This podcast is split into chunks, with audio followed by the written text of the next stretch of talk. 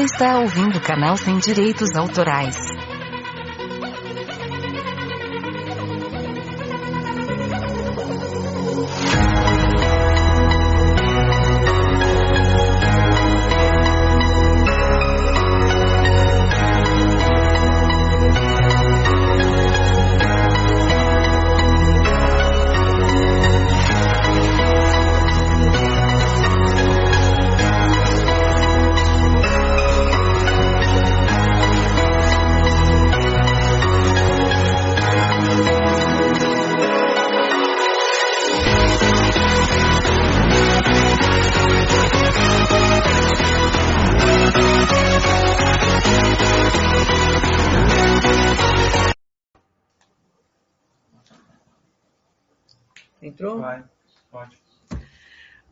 Noite, sejam todos bem-vindos à Classmaker Educação.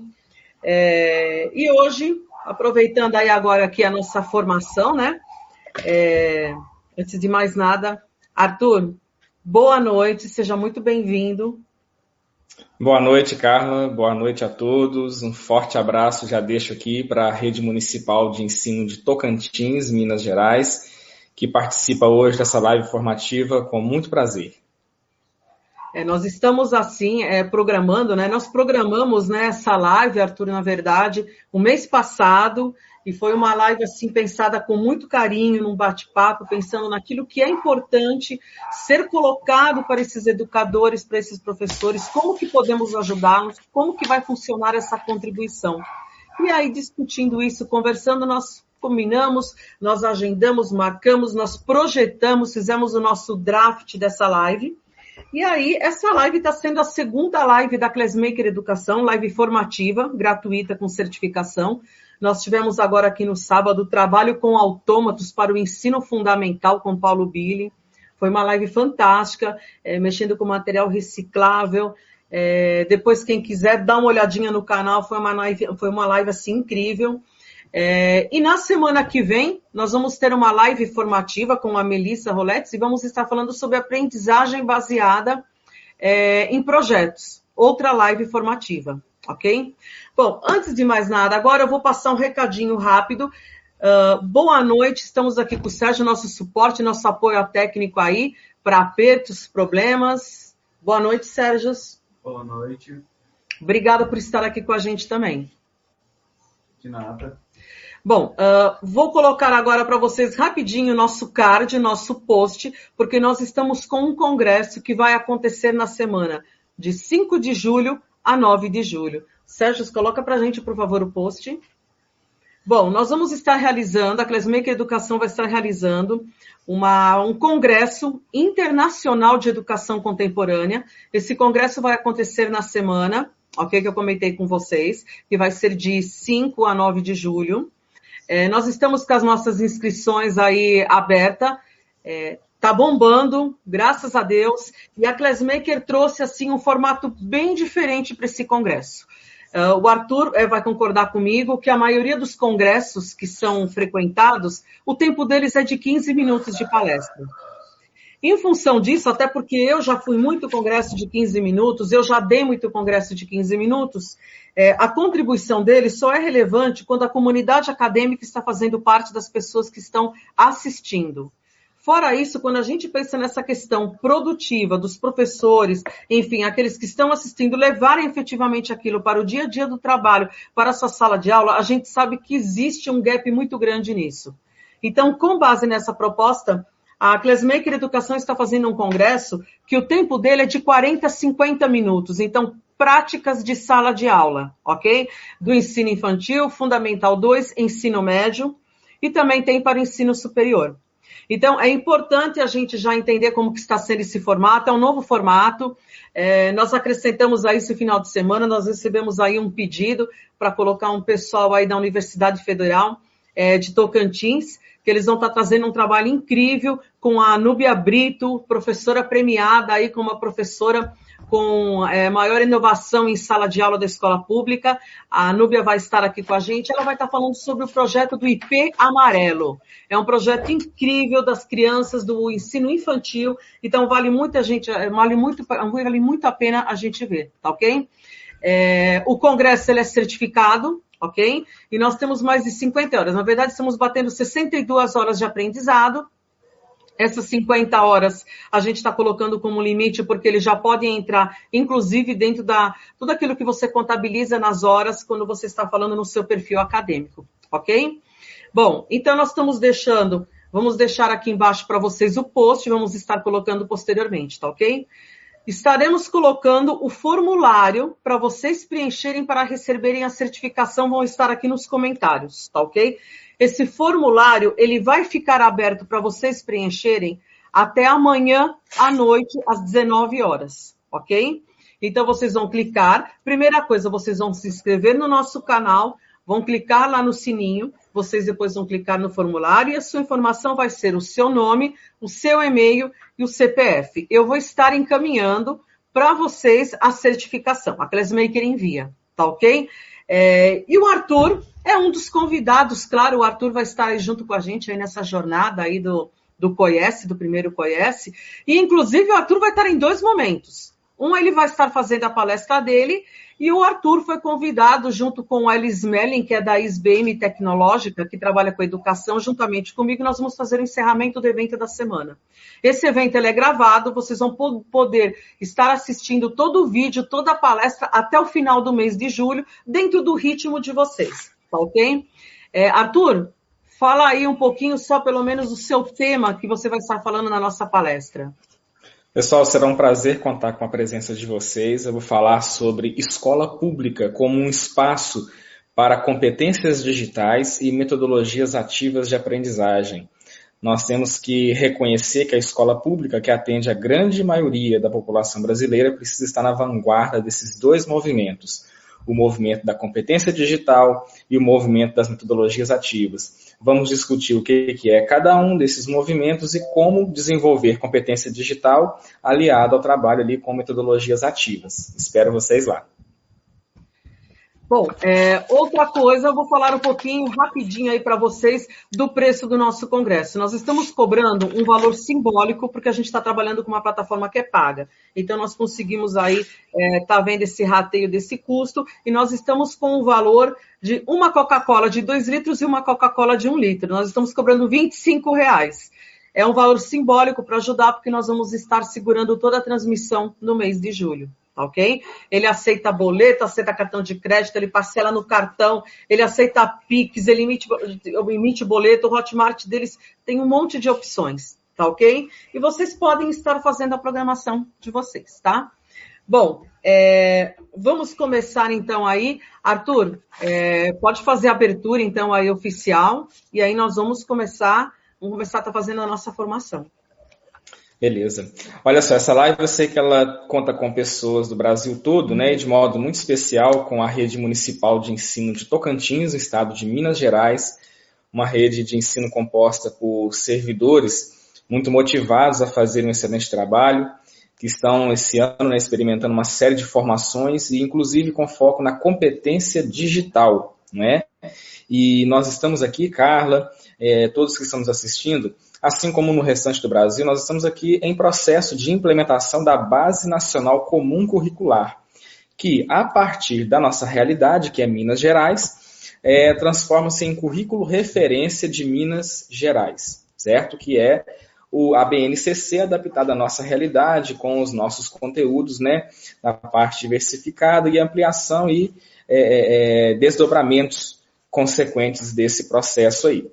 E nós aqui né, estamos vivenciando isso, estamos percebendo que é, ensinar por competências é muito diferente do ensino tradicional. Quando se fala em competência, a primeira coisa que nós aprendemos com a BNCC, com o currículo referência de Minas Gerais e, obviamente, com outros currículos de outros estados do Brasil, é que a competência é um conjunto dinâmico formado por conhecimento, habilidade e atitude. Três elementos sem os quais um, um estudante não vai conseguir ter sucesso na sua vida pessoal, acadêmica e profissional, no presente e no futuro. É, o conhecimento, gente, é aquilo que a escola sempre prezou: teoria, informação, dados. para você memorizar, para você guardar, para você entender e tentar aplicar na sua vida. A habilidade é saber fazer com esse conhecimento alguma coisa. Não apenas é reproduzir essa informação numa prova, seja ela oral, seja ela escrita, num trabalho oral, num trabalho escrito.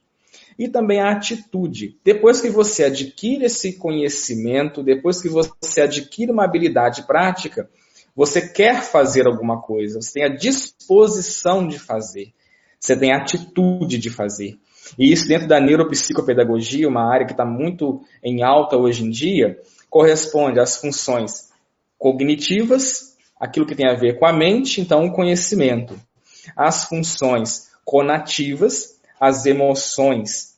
E as funções executivas, o saber fazer, o estar disposto a fazer. Então, quando você desenvolve uma competência, você estimula as funções cognitivas, executivas e conativas. Então, é um ensino que nós propomos hoje, é um ensino que nós estamos correndo atrás para poder implementar. É, é, é, importante essa fala do Arthur, é como ele falou sobre todos esses tipos de funções, é, porque vale lembrar que quando a BNCC foi proposta, já existia um trabalho que nós, professores, fazíamos com relação ao socioemocional. Então, nós já trabalhávamos algumas competências. O que acontecia lá atrás, quando a gente preparava o nosso plano de aula, quando nós tínhamos aquela coluna que a gente tinha que falar é, habilidades desejadas ou habilidades a serem desenvolvidas, e quando a gente falava dessas mesmas competências, é, nós já trabalhávamos isso. O que acontecia é que isso precisava ser oficializado e precisava ser colocado também no material didático que dá suporte para a rede de ensino. Então, aí o BNCC, ele entrou com todo esse alinhamento. Lógico que, por exemplo, se a gente vai falar, vai, a CGI, por exemplo, a CTI, utilizou todo, tudo aquilo que é habilidade, tudo aquilo que é competência do BNCC e alinhou com as tecnologias e a informática. Então, veja que do BNCC nós temos um documento é, que trabalha não de forma paralela, porque ela é divulgada no site, qualquer professor também pode fazer uso, é importante, e ele alinha com todos os códigos que estão nas matrizes de referência. Então, isso significa que aquilo que nós já trabalhávamos, nós precisávamos é, integrar. Então, é, quando a gente fala de BNCC, nós temos que pensar naquilo que eu sempre falo, quais são as palavras-chave do BNCC. A palavra-chave do BNCC são projetos integradores, interdisciplinaridade. Então, se a gente for pensar além disso na multi, na trans, enfim, disciplinaridade, a gente entende que uma única disciplina, por exemplo, pode estar trabalhando o mesmo tópico de assunto do que matemática, português, ciências, enfim, mas trabalhando dentro do, do escopo, dentro do contexto dele. Aí, como que isso vai se alinhar lá na frente?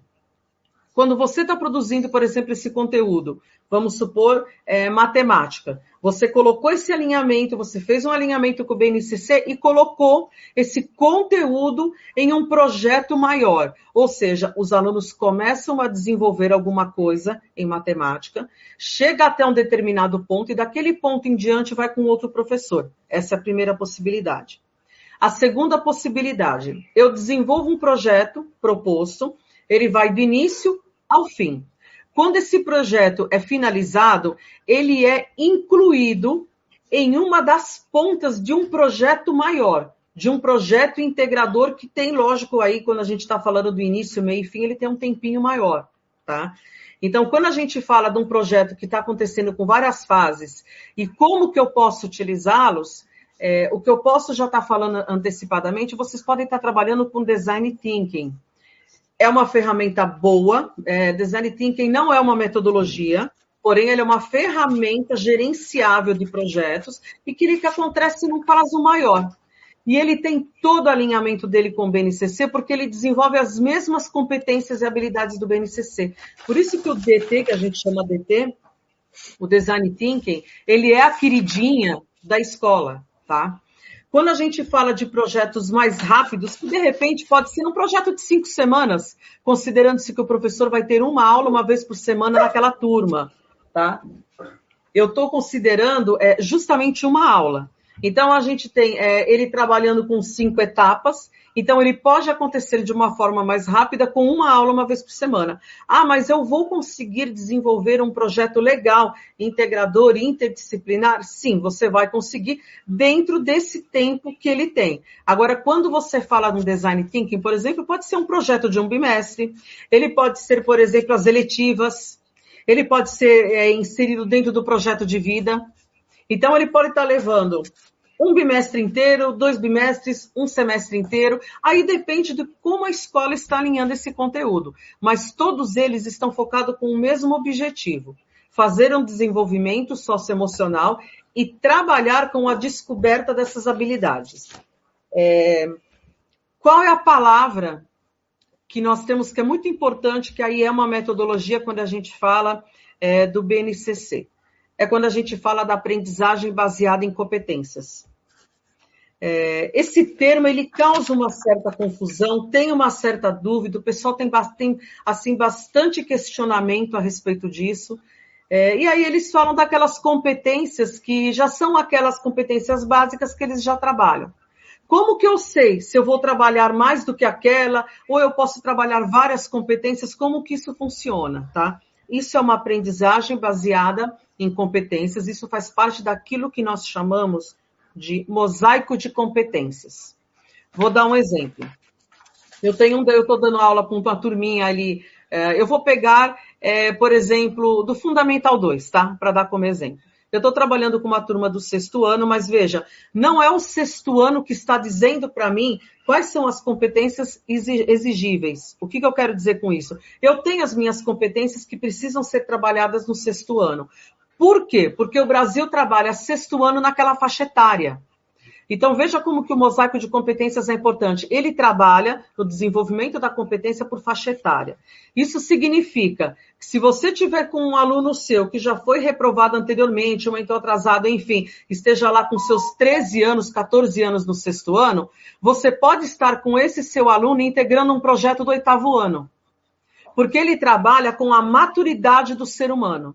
Então, isso significa que dentro do socioemocional eu posso ter um alinhamento, um alinhamento que a gente fala que é o multi-etário. Então, eu estou trabalhando com a etariedade, tá?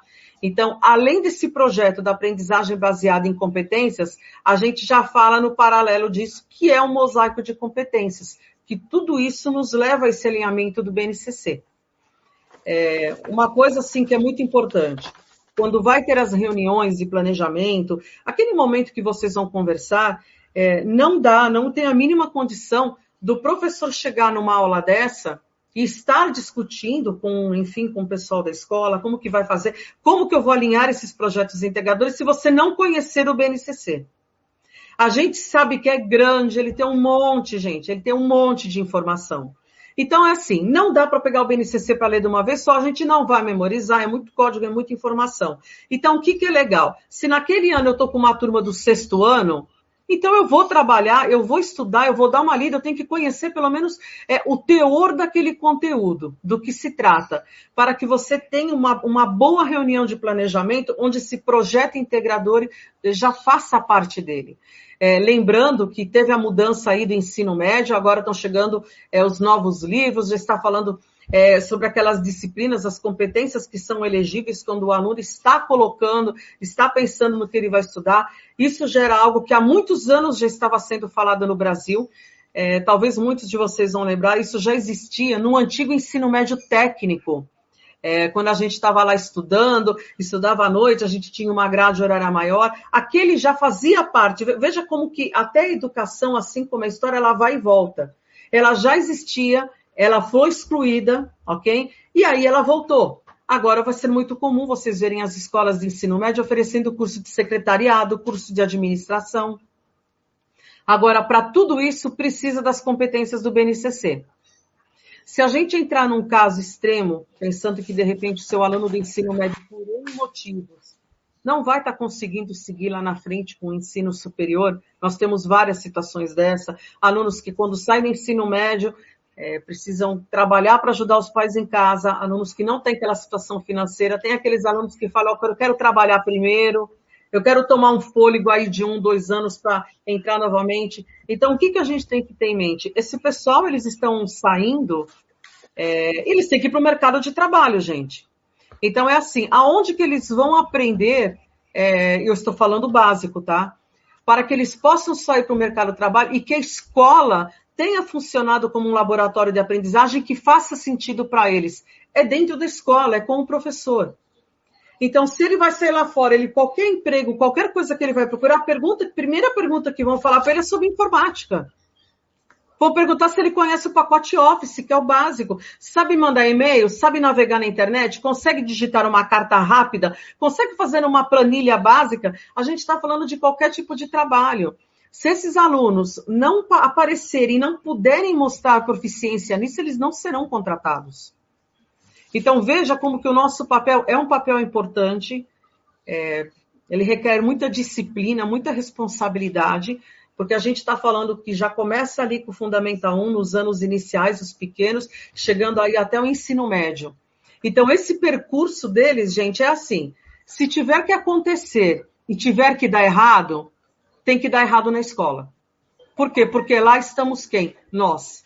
Então, lá a gente vai orientar, a gente vai mediar, ok? A gente vai mediar, a gente vai levar esses alunos para um raciocínio crítico, entender o que ele fez de errado, para o quê? Para que ele também, aprendizagem baseada em erros, para que ele entenda que aquilo já não deu certo, mas ele pode trabalhar para que isso melhore, para que não aconteça isso novamente. Então, isso é um trabalho, é, ele, é, ele é um percurso, é uma trajetória. E aonde que é o laboratório que o aluno trabalha? Aonde que ele experimenta ações sensações e emoções. É na escola, porque nós somos o primeiro ambiente deles de socialização com pessoas que não são da família. Então, é, eu sempre digo isso, Arthur, que quem conhece o melhor o aluno é, é o professor. Muitas vezes os pais acham que conhecem, mas quando aquele aluno chega na escola, ele se torna um aluno tão diferente e a gente escuta quantos pais falando assim na reunião: não, meu filho não faz isso, não, meu filho não é assim. Então, veja, ele não era assim quando ele estava em casa com a família. Hoje ele está interagindo com pessoas diferentes, idades diferentes, situações sociais diferentes, está interagindo com adultos que não fazem parte da família. Então, isso significa que nós trabalhamos todo aquele eixo centralizador, aquele eixo que mostra para ele as boas ações. E as emoções fazem totalmente parte disso, principalmente quando a gente já fala dos anos iniciais. É trabalhar as emoções, ensiná-los a trabalhar as emoções. Como que eles fazem isso? Como que eles reagem? Uma coisa é a emoção que eles têm com a mãe em casa quando eles escutam ou não, ou quando eles não são bem-sucedidos. Então, muitas vezes eles têm a mesma reação na escola, e aí a gente vai conversar, a gente fala, é, eles começam a se controlar, eles começam a entender, e eles percebem que nem sempre aquela, aquela reação seria apropriada. E aí, quando eles vão para casa e acontece uma situação semelhante ou igual, enfim, eles aprendem a melhor a trabalhar isso. E aí os pais falam assim: nossa, meu filho, ele está amadurecendo tanto esse ano, ele está melhorando. Quantas vezes nós já ouvimos isso em reunião de professores? Quantas vezes nós já ouvimos isso em reunião de pais, né? Então, é, são coisas, né, Arthur, que eu sempre digo que é importante a gente colocar. A gente escuta muito isso, né? Nossa, como meu filho mudou, como ele cresceu, né? Como ele cresceu. Por que, que esse aluno ele cresceu? Porque nós trabalhamos muito bem o socioemocional lá atrás no Fundo 1, fizemos um percurso do socioemocional, alinhamos com as competências e construímos indivíduos é, perspicazes que vão ser cidadãos um dia e que vão estar junto com a gente numa sociedade colaborativa. Carla, e é justamente esse tipo de situação que, que mexe com o meu emocional, que toca no meu coração, toca na minha mente, porque é, a educação ela não pode se resumir somente a uma boa nota do IDEB. A nota do IDEB ela não mostra praticamente nada do que essas crianças, esses jovens, Exatamente. esses adolescentes serão no futuro. É. O IDEB é apenas o conhecimento, é apenas o cognitivo, é a ponta do iceberg de uma competência.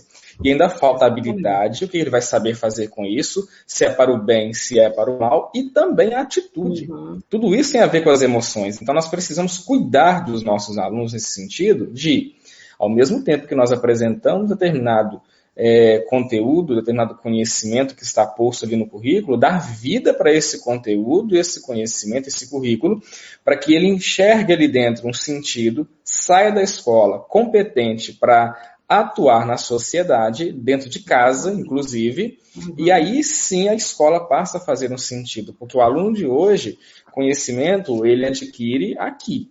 Ele vem aqui, ele pega e ele aprende o que ele quiser. Agora, o que ele faz com isso aqui depende de um sujeito mais experiente, que pode ser o professor, por excelência, alguém da família, um colega que tenha é, é, é noção do que aquele conhecimento pode trazer de bom para a vida. O problema reside justamente quando falta essa orientação, onde falta o socioemocional. E aí é sujeito esse aluno a desenvolver uma habilidade que não é socialmente aceita. E aí nós temos os nossos problemas, porque o conhecimento ele circula muito mais fora da escola, hoje em dia, do que dentro dela.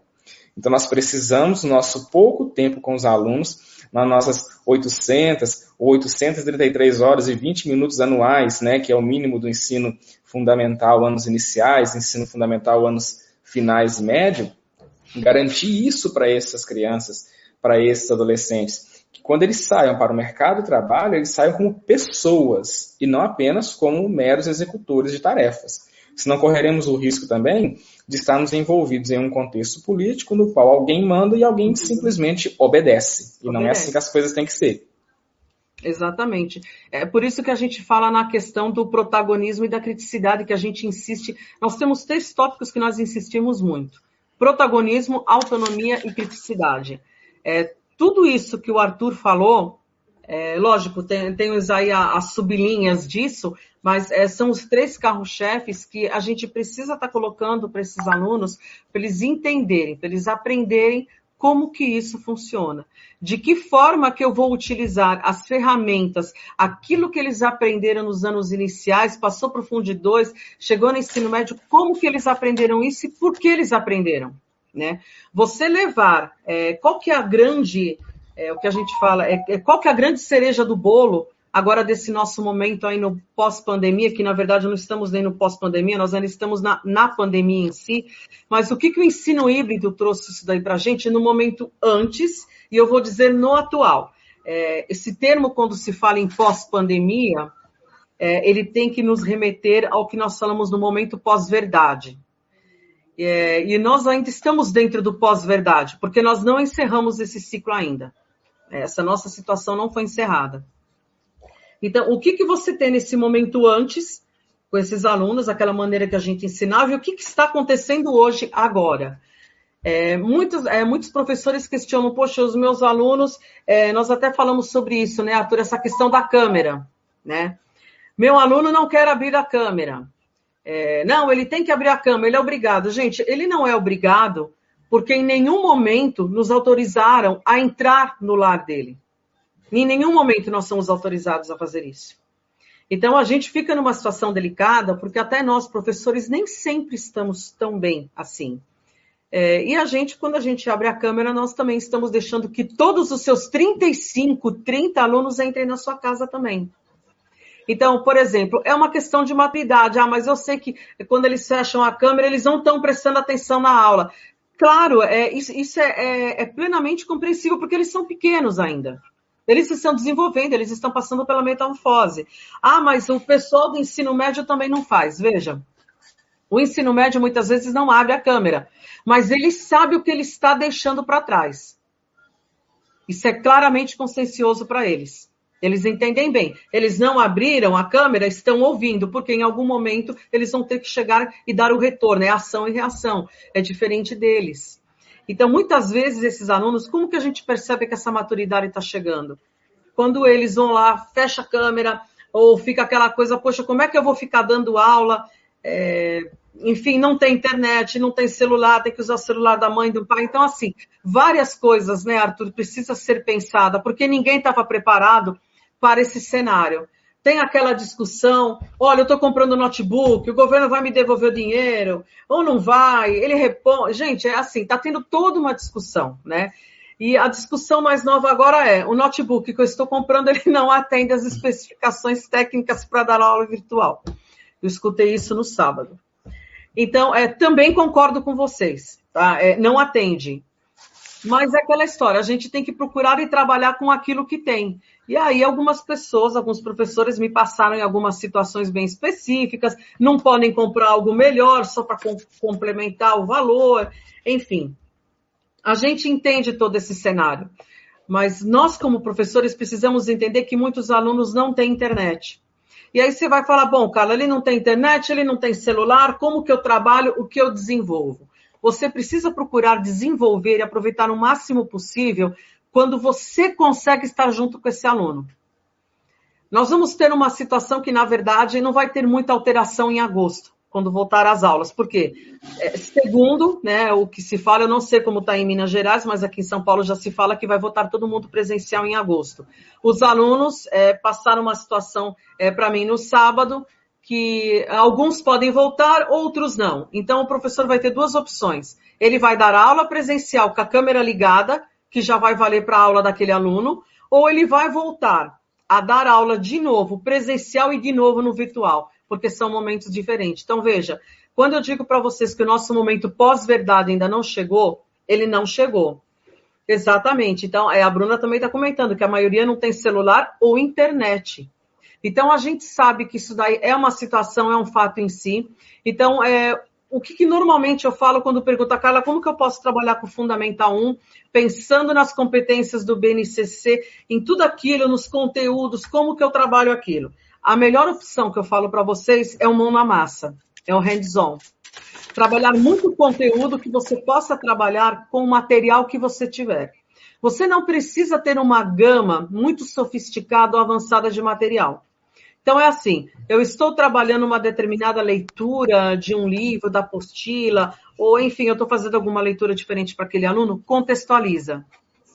Pega um material aí, pega a caixinha de leite, pega aquilo que vocês tiverem, monte alguma coisa e amarre isso daí numa narrativa, tá? São oficinas. Ah, mas será que meu aluno vai estar é, absorvendo, vai estar transformando em conhecimento? Veja, uma coisa é você transformar a informação em conhecimento, outra coisa é você contextualizar o conhecimento.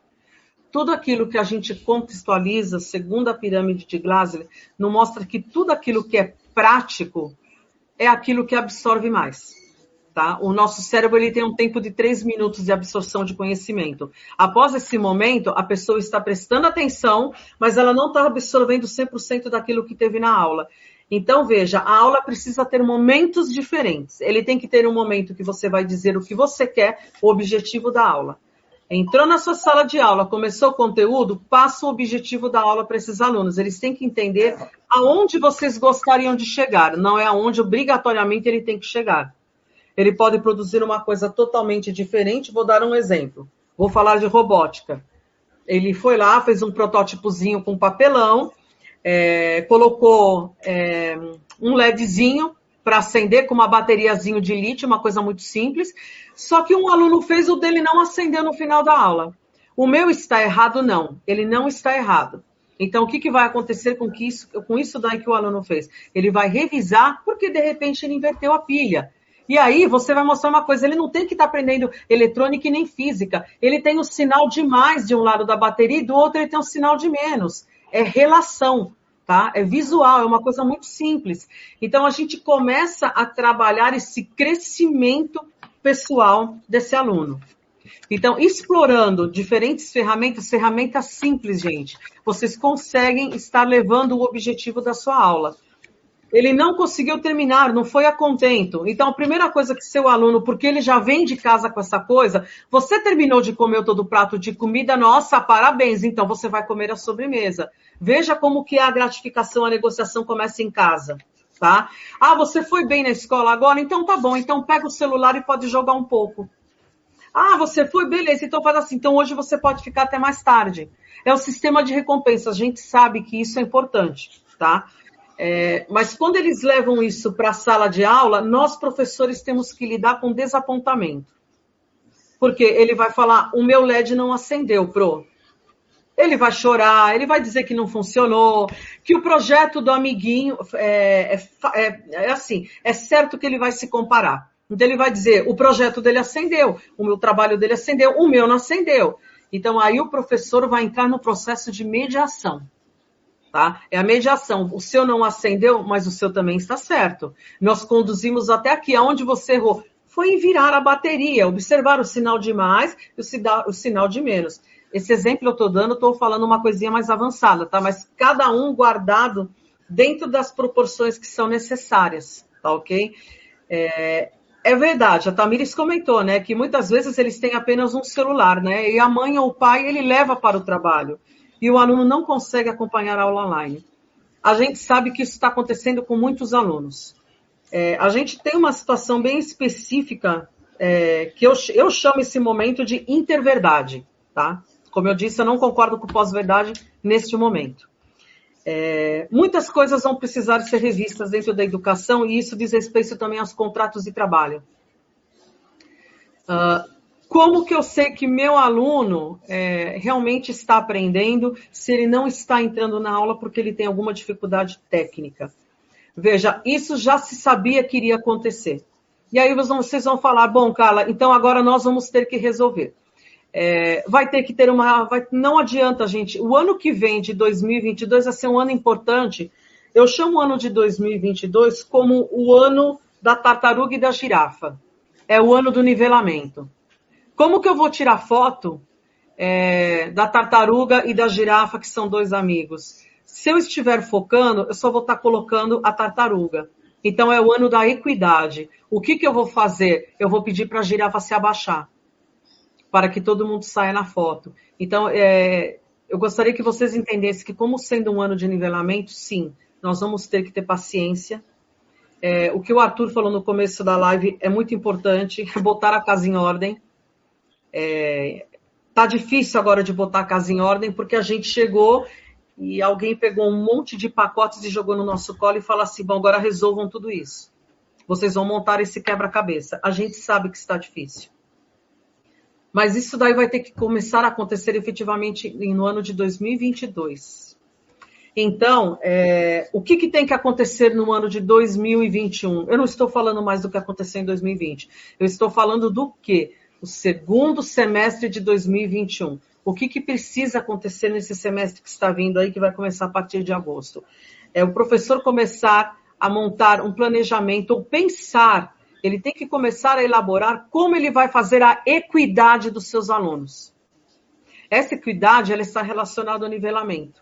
Então, lógico, um aluno que está no segundo, terceiro ano, aprendeu menos, vai estar com mais dificuldade, vai estar. E mais uma vez, quem vai ter que resolver isso somos nós, os educadores, nós, os professores. E a gente não tem muito mais o que fazer isso.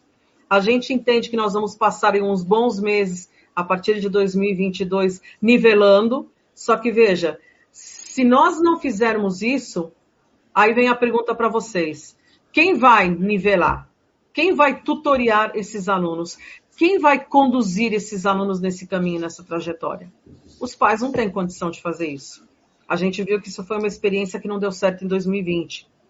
Né? Então, é, para quem ficou, pensar em como resolver, o que fazer, é, o que adaptar, essa palavra é muito importante, né, que a Bruna falou, é, como adaptar esses alunos com a realidade é, estar colocando a gente junto com eles nessa caminhada. É, veja bem, nós somos as últimas pessoas, gente. Se tivéssemos um navio, nós somos os capitães desse navio. Então é assim, nós temos que ser a última pessoa que vai abandonar essa trajetória. Porque se nós abandonarmos agora, Fundamental 2, ensino médio, vai, vai para baixo. E aí vai ter o professor no seguinte que vai falar, nossa, mas chegaram não sabendo nada, tudo. Sim, é, eles têm, não vamos dizer que não soube nada, mas se a gente for pensar nas dificuldades tecnológicas, vai ter que ter um nivelamento, não vai, Arthur? Com certeza, Carla. É, a gente precisa fazer esse nivelamento para garantir que todos vão conseguir caminhar. Aqueles que estão além, eles inclusive podem ser fontes de inspiração para aqueles que estão aquém. Cabe aí, nesse sentido, o professor explorar o potencial que os alunos além apresentam para ajudar aqueles que estão aquém. Para isso, nós temos, por exemplo, os agrupamentos produtivos. Um aluno nível A com um aluno nível B, um uhum. aluno nível B com um aluno nível C, aprendendo em equipe, com metodologias Exatamente. ativas. Perfeito. É, esse aluno aprendendo com metodologias ativas dentro de um grupinho, por exemplo, um aluno que está sabendo um pouquinho melhor, é, vocês têm aí várias vantagens. Uma delas é você estar tá trabalhando a autonomia desse aluno e ele estar atuando como um, né, um trabalho como um tutor e está ajudando esse aluno a chegar no mesmo nível que ele. Você está trabalhando a maturidade, a maturidade desse aluno, justamente aquilo que a gente procura. É, e mais do que tudo, quando você coloca alunos desta situação em um único grupo, a empatia é extremamente presente. Porque aquele aluno que sabe um pouco mais, ele vai estar ouvindo o que o outro fala, o que, que você sabe, você não sabe, poxa, tal. É, pensa, aquilo que a gente sempre fala para os alunos, poxa, vamos ter empatia, vamos entender a situação do outro, vamos se botar no lugar do outro. A gente sabe que é difícil deles fazerem isso. Tá? Não, é, existe dificuldade dos, dos adultos fazerem isso. Então você imagina para eles. Então, quando eles estão fazendo isso e eles percebem que eles estão recebendo essa informação de uma fonte que está ao lado deles e que ele pode dizer que está junto com eles, entre aspas, eles passam a ter empatia, eles passam a falar, puxa, mas é, mãe, você não sabe, hoje eu estava no grupo trabalhando e meu colega, o Bruno, ele não sabe fazer aquilo que eu sei. Primeira coisa que o pai vai falar, a mãe vai falar assim: você está ajudando ele? A professora está ajudando ele? Então, veja, a empatia já começa criar dessa forma. Né? Como que isso vai ser conduzido? E veja, a trajetória desses alunos que o Arthur comentou é, vai ser muito importante. Por quê? Porque nós vamos precisar da ajuda desses outros alunos. Tá? Porque a gente sabe que o professor sozinho, ele não vai dar conta ele não vai conseguir fazer isso.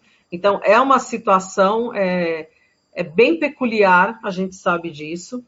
É, e aí a gente sabe que no começo do ano começa a chegar livro, aí vem material, aí vem apostila, aí tem as atividades, e aí você começa, meu Deus, como é que eu vou fazer? Então é assim: trabalhar o ensino híbrido por estação, montar quatro estações na sua sala de aula com esses alunos A e B que o Arthur comentou, além deles fazerem a troca, eles podem apresentar aonde eles chegaram com aquela aula. E isso ajuda você, professor que está trabalhando, entender aonde você vai precisar fortalecer essa situação, tá? É, aqui o Marlon ele colocou, pensando em nivelamento, os projetos de aprendizagem baseada em projeto e o ensino híbrido, enquanto metodologia de aprendizagem, são e serão grandes aliados. Veja, o que o Marlon está falando é aquilo, gente, é o mão na massa. É o que eu falei para vocês. O mão na massa vai trazer diversos benefícios para vocês. Eu vou dar um exemplo. Eu vou dar um exemplo daquilo que eu sei, tá? É, o professor Benê, que está aqui com a gente na live, ele é professor de música. E aí, enfim, ele estava ah, lá, trabalhava música com os alunos, tinha os projetinhos, mas sempre existiu aquela questão do algo a mais. E aí a escola, poxa, professor de música, vão colocar no contraturno, a aula vai ser assim, vai ser assado. E aí o que aconteceu? É, o professor Benê, ele entendeu, ele viu, ele percebeu, ele sentiu o gosto uh, da tecnologia na disciplina dele. Algo que, se você for falar para algum professor que não tenha tido contato, ele vai dizer: Nossa, mas música e tecnologia, está falando o quê? De ouvir música pelo YouTube? Não, não é isso. Então, por exemplo, o professor Benê, eu vou pedir para ele contar para vocês. É, o professor Benê ele fez curso de Minecraft. E ele fez um projeto bem, bem bacana, é, construindo a casa de Vila Lobos. Não foi isso, Benê? Sim, boa noite, gente. Boa noite. Boa noite. Boa noite Carla. Boa noite, é Benê. Verdade, sim. É, quando eu fiz o curso, né, é, um dos trabalhos que nós tivemos que fazer foi construir alguma coisa. E na hora de construir o meu trabalho, né, eu pensei em música, lógico, eu sou músico. E aí eu pensei na casa de Vila Lobos e comecei essa construção. Só que eu fiz o seguinte, eu levei até meus alunos, né? A gente tem alguns alunos que mexem Alguns não, a maioria conhece. E compartilhei, olha, estou construindo assim, assim, e já tinha feito bastante coisa. E eles, né, alguns alunos, alguns não, eles não me deram coisa, mas eles ficaram assim de ver os outros falarem. Então eu falo, olha, mas você fez o, o chão assim, o seu chão é de terra, não pode. Olha, é, o trenzinho que você está fazendo aí, Eu falei, puxa, sabe o que acontece? Eu fiz o trenzinho, eu não consigo mexer com esse trenzinho. Não, mas você pega o seguinte, faz isso aqui, redstone. Um aluninho levantou, ele estava com uma lozinha, ele desenhou no, na lozinha o trilho, falou, ó, você coloca o redstone aqui, você faz isso assim, assim. Então, eles compartilharam, né? E aos poucos nós fomos trabalhando. E foi muito legal. E, e muito legal, né? Esse ano até, isso foi ano passado, tá, gente? No final do ano passado que eu fiz o curso. E nós deveríamos esse ano, falei, o ano que vem a gente pode fazer uma série. Porque dentro de música eu posso trabalhar um monte de coisa. Inclusive eu descobri durante o curso que o Mine, eu faço música no Mine. Eu ensino as notas musicais no Mine. Eu ensino ritmo no Mine. Né? É, o meu trabalho de música é um trabalho não aquela música pragmática, aquela coisa das notas, assim. Eu também trabalho, mas é muito mais você sentir a música. E, e aí, mas aí valeria a pena para eles entenderem, né? Valores de notas, altura. Então, eu realmente, eu, eu coloquei, como agora, recentemente, sabe, se a me permitir, eu acabei um curso de robótica. E depois, se eu puder, eu quero falar uma coisinha a respeito do que vocês estavam falando antes, sobre a aula, né? Do aluno participar, etc. É, eu estou, aí eu pensei, o que eu vou fazer nas minhas aulas? Porque a gente sentiu que eles certo dominaram, mas acontece isso, gente. Eles não aguentam ficar tantas aulas diante de um livro. Aí você chega lá e vai ficar blá. Falei, já sei. Eu, eu investi algo. Então eu fiz o seguinte, olha, nós vamos falar sobre a África. Ok? Só que nós vamos fazer o seguinte, pegar... Benê, Benê, tá muito baixo o seu áudio. Desculpa, acho que é o meu mic aqui. Só um segundinho, por favor. Abaixou muito, a gente não conseguiu ouvir. Tá, eu vou, vou ouvir aqui. Ah, o microfone está baixo.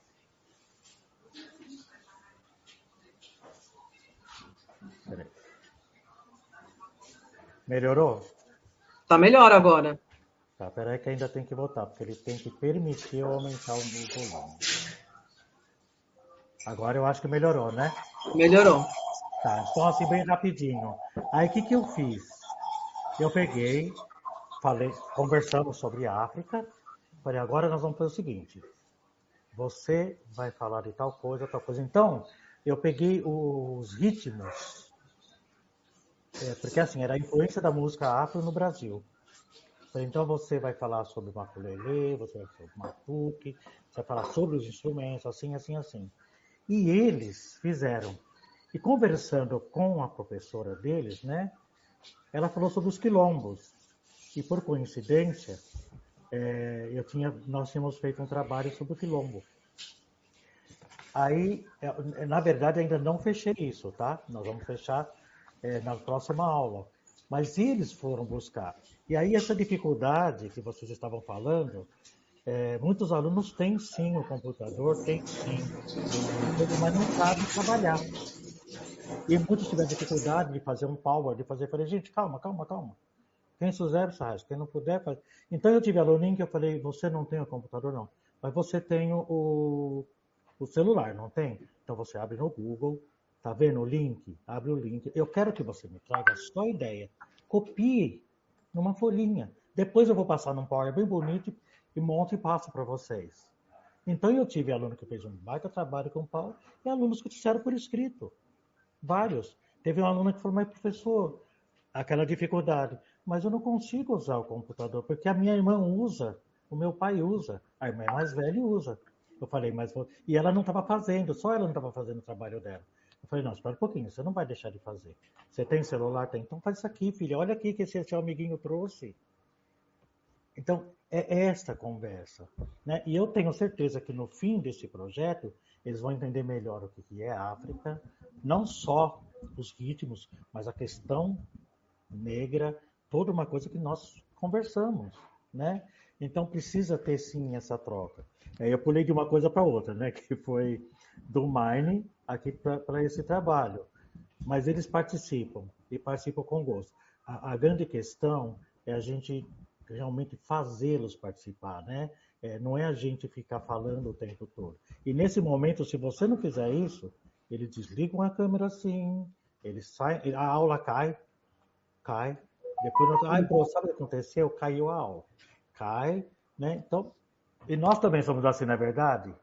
Se você começar a beber, você já dá uma desbaratinada, já deixa ali, não vai. Seria isso. Desculpa falar demais. É, então, assim, é, veja, veja como é enriquecedor quando a gente fala dessa interdisciplinaridade.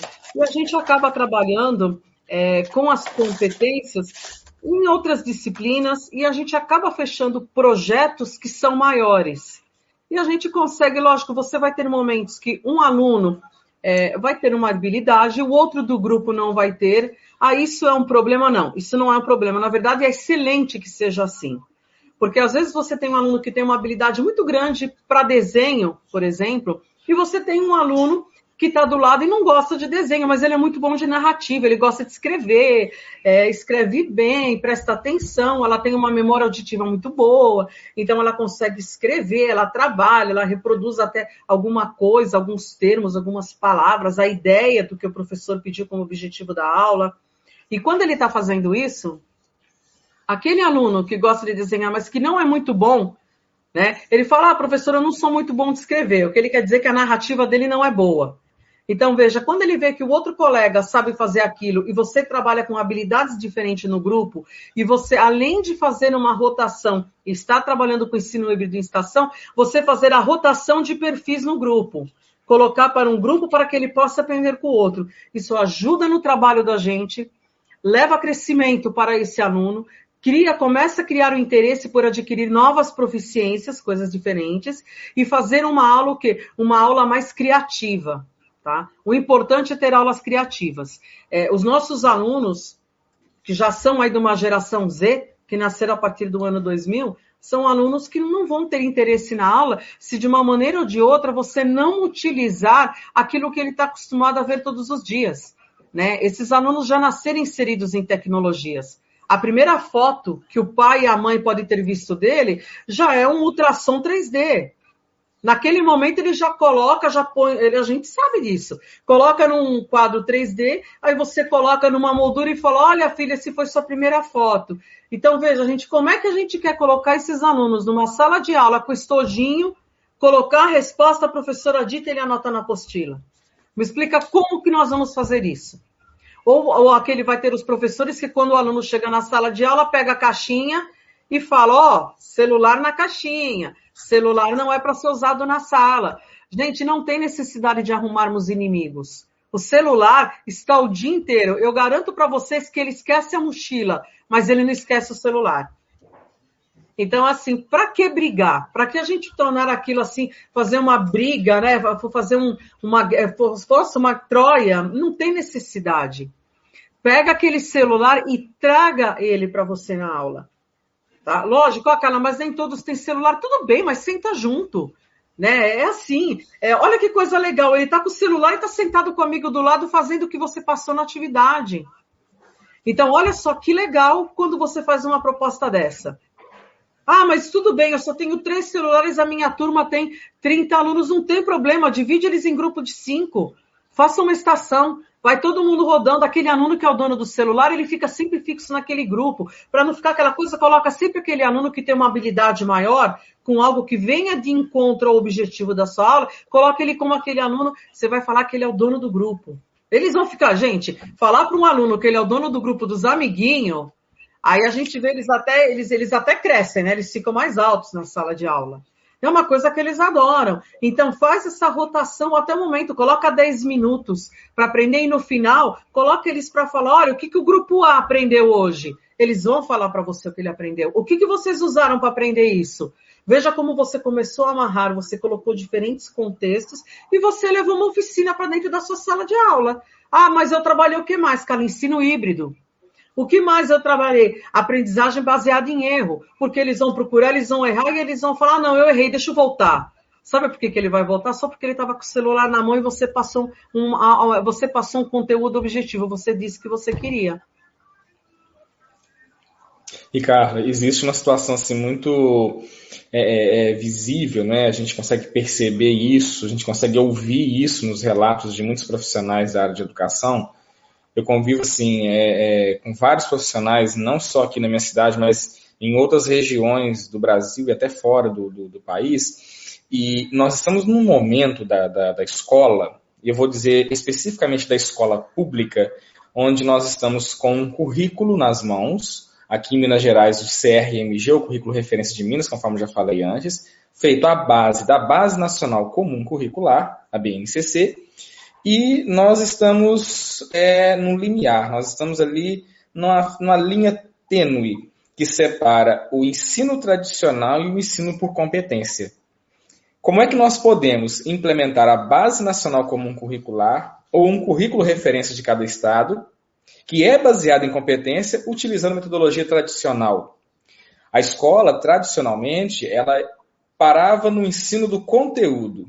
O professor ia para a faculdade, aprendia as matérias, os conteúdos, chegava na sala, reproduzia e o aluno reproduzia também.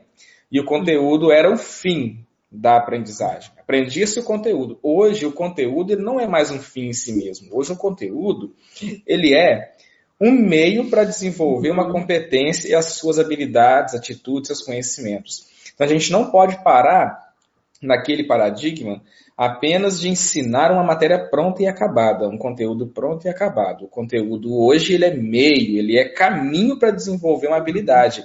E você só permite que isso aconteça se você coloca o aluno para fazer alguma coisa, o mão na massa que a gente está falando aqui desde o início, né? E a gente remonta o título dessa live formativa quando ela fala o seguinte: ensino por competências entre o mito e a BNCC. O mito que nós, nós convivíamos e ainda convivemos em muitas situações com ele é achar que a escola ainda é apenas a única instituição que detém o conhecimento e, e por isso pode reproduzi-lo. Não. Hoje nós somos uma das instituições privilegiadas de acesso ao conhecimento. Por excelência, a escola, a faculdade, a universidade, o centro de formação. Porém, o estudante, conforme já disse antes, tem o conhecimento e a informação disponível em várias redes, em vários lugares, inclusive dentro de um aparelho, né? Vou tornar a mostrar aqui o celular, ou o computador, o notebook, o tablet, né?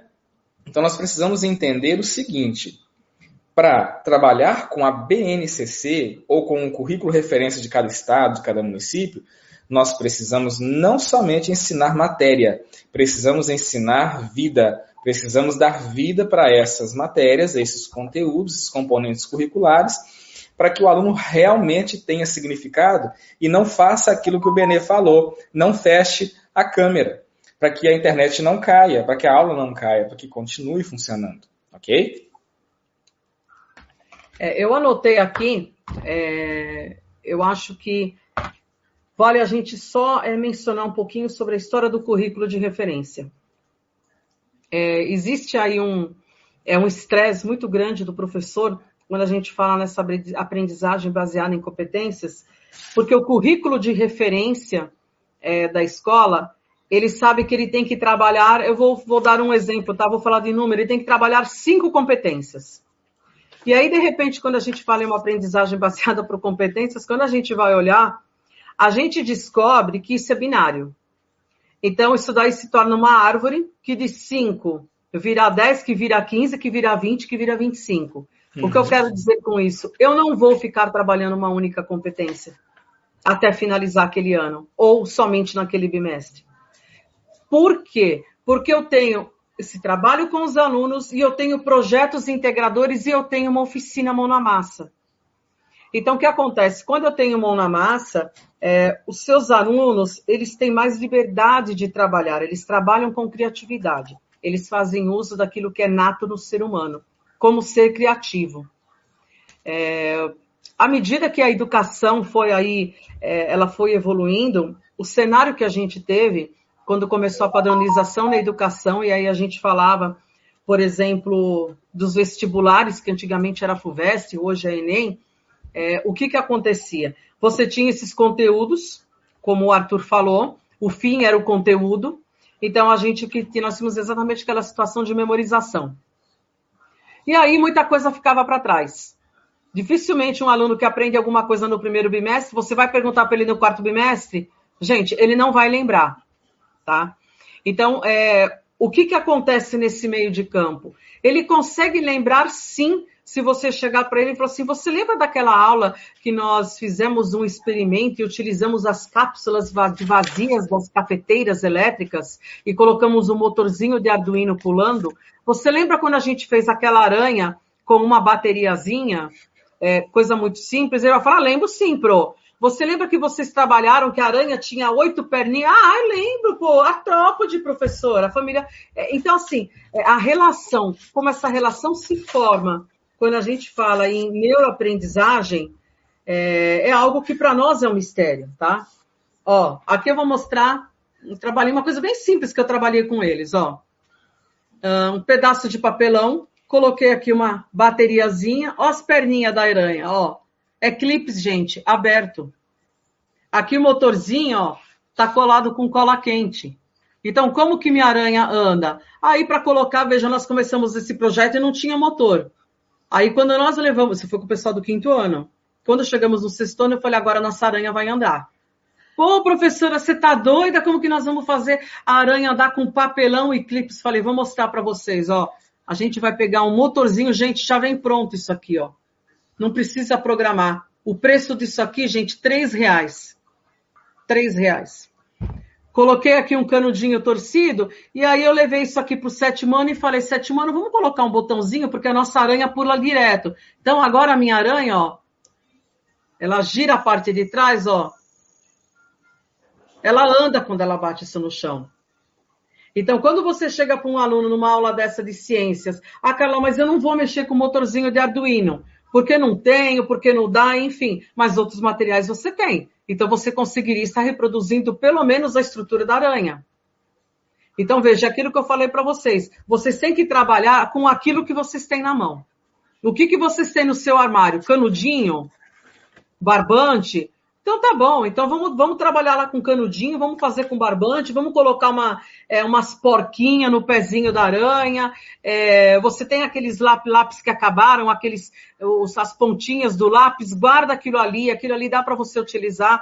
A gente sabe que professor é aquele que passa numa esquina, vê alguma coisa quebrada. Eu sou assim, é terrível isso, é um horror.